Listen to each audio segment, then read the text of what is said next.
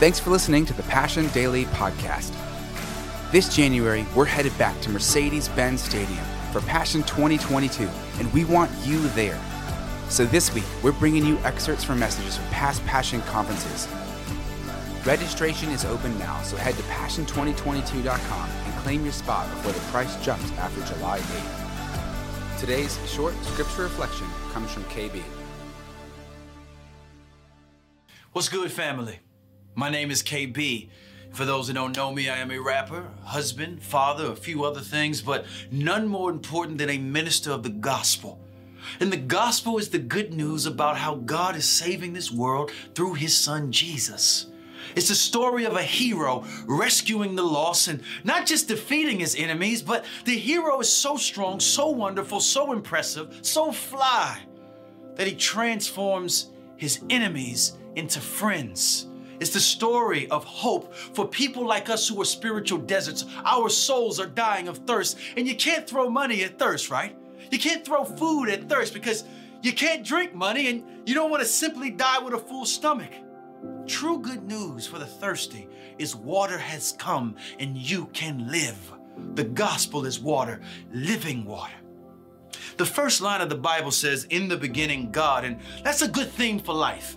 Everything should start with God because God literally started everything. Everything that can be seen, everything that can't be seen. He made it and He made it good. And the Bible says not just good, but very good. Meaning, in everything He made, He put a little finesse on it. He sauced it, if you will. God doesn't just make a planet, he, he makes galaxies. He's not just simply giving us a few colors, He creates spectrums, all in HD. His birds don't just fly, they sing. The fruit is not just nourishing, it's enjoyably sweet. He likes his agua fresca.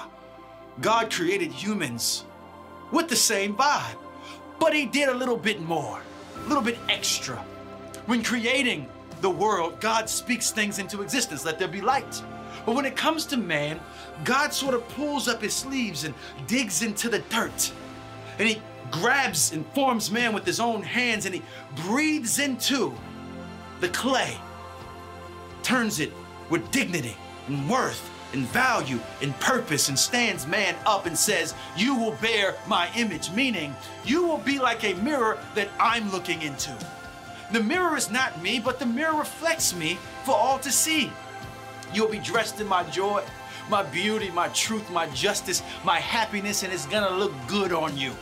Like when you see a coat that looks good on a friend, and you say, Yo, who created that? Who designed that?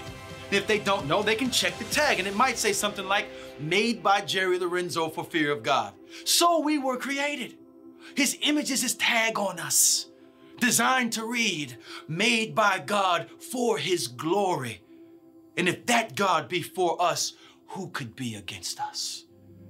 However, family, if that God be against us, what does it matter what we have going for us?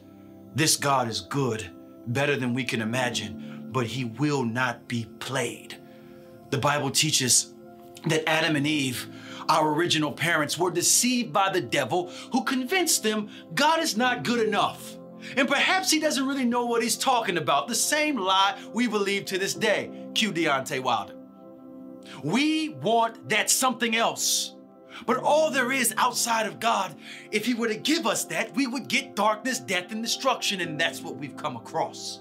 Human history is a long story of Adam after Adam and Eve after Eve looking for happiness outside of God. And by our lies, our pride, our stinginess, our hate, we carry on the legacy of Adam's rebellion. Backstroking in the stuff that we were not made for, and how is it working for us?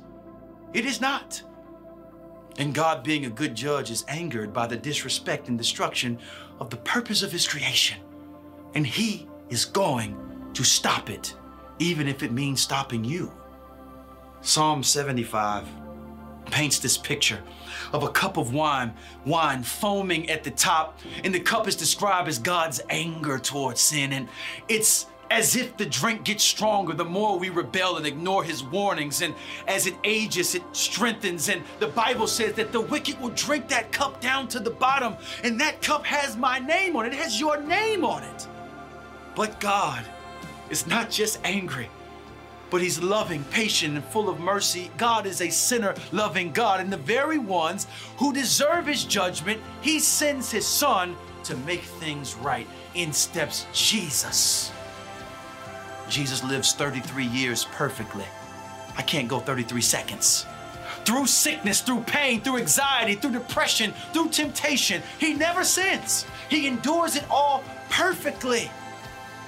He was not just a godly man, he was God in the flesh. He was not just a good teacher, he was the apotheosis of knowledge, never needing mercy or grace or forgiveness. He gave mercy, gave grace, gave forgiveness.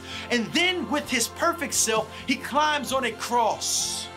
And on that cross, he takes on that bitter cup that had your name on it. He writes his name over yours. He drinks that cup and finds the bottom in three hours flips that cup over and says, It is finished. The debt that I owe to God for all that I have done, the debt that you were going to pay through separation from God, Jesus cuts the check with his life, and the memo says, Paid in full. Nothing can cancel me. Christ has been canceled for me. He lived perfectly. He died purposely, and three days later, here's the kicker he gets up out the grave, proving everything that he said was true. Jesus gets out the grave. The resurrection is the blue check. The resurrection of this king enables him to turn to the world in all power and authority, turn to us, the thirsty, the broken, the dying, and says, Come to me, I will redeem you, I will forgive you, I will restore you. Come to me, I will lift your burdens, I will break your chains, I will protect you. Not even death can hurt you anymore. I don't care what you have done, how low you have fallen. I have more grace to give than you have sin to commit. You'll never be good enough to deserve to be saved by God.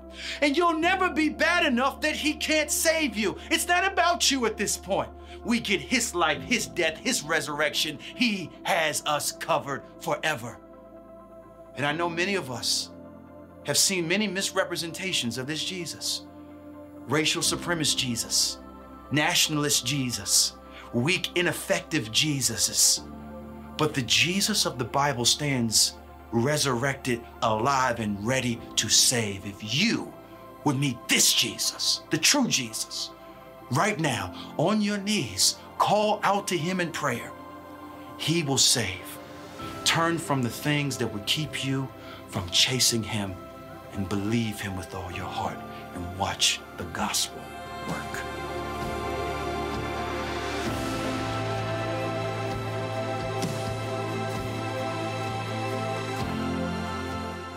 Thanks again for listening to the Passion Daily Podcast. And don't forget to go and subscribe to the Passion City Church and Passion City Church DC podcasts for our full messages every week.